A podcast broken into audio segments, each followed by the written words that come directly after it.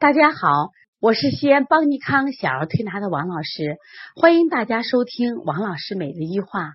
今天分享的主题是小儿结是咳，往往是时机引起的。每到节假日的时候，都是我们邦尼康调理中心最忙碌的时候。今年的中秋节依然也不例外，来调理孩子咳嗽发烧的孩子很多。我想说一下今年的咳嗽。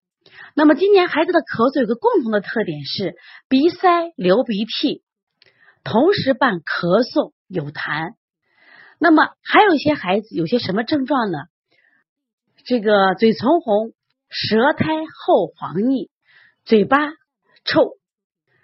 另外呢，大便有的干结，几天不拉；有的孩子虽然拉了，但大便呢是恶臭味。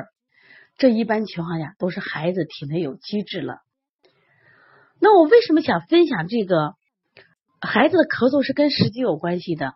因为孩子在咳嗽的时候还伴有其他流鼻涕、这个鼻塞的症状，妈妈往往都认为我们孩子受寒了。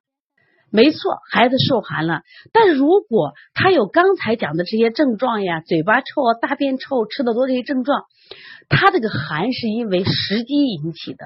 中医有一句话说的非常好：“正气存内，邪不可干；正气不足，邪之所凑。”我们所谓的受寒了、受风了，这在中医里面讲外邪，风寒暑湿，燥邪属于外邪。那么外邪什么时候就会找到你的孩子？前提是你的孩子正气不足了。往往我们过节的时候呢，孩子容易生病；装修日以后，孩子容易生病，是什么原因？我们在节假日给孩子吃的太多太杂了，孩子的脾胃虚弱了。先有了家贼，才能袭来外鬼。家贼是什么？家贼就是时机，外鬼就什么呀？风寒。那么你要想治疗这样的咳嗽，先不要先去解表，先消积食，再解表。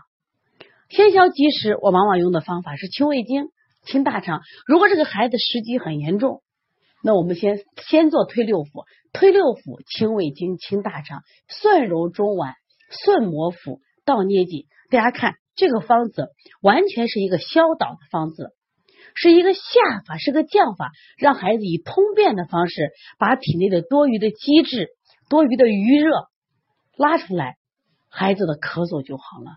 中医有还有一句话说：“肺如钟，壮则鸣。”谁来壮它呢？是外面的寒壮它呢，还是体内的热壮它？往往这种时机的咳嗽，晨起咳嗽很明显，一般是实火引起的。所以先消食，再解表。